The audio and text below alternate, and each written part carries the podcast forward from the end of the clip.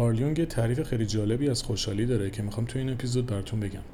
به عقیده یونگ حس خوشحالی و شاد بودن به معنای میزان صبر و مقاومت ما در برابر سختی و مشکلات و توانایی ما در برابر اونهاست.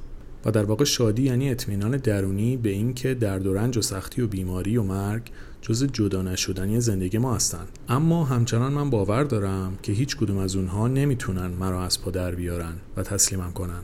و شادی عمیق و حس درونی خوشحالی به معنی میل به زندگی علا رقم آگاهی به فانی بودن همه چیزه.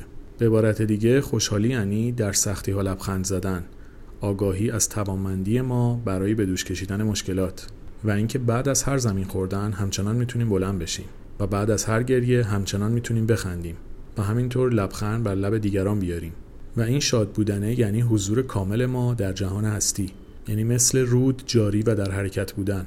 یعنی عبور کردن و به عظمت بیپایان چشم دوختن و به طور کلی خوشحالی یعنی توانایی و مهارت در ادامه دادن زندگی با وجود مشکلات.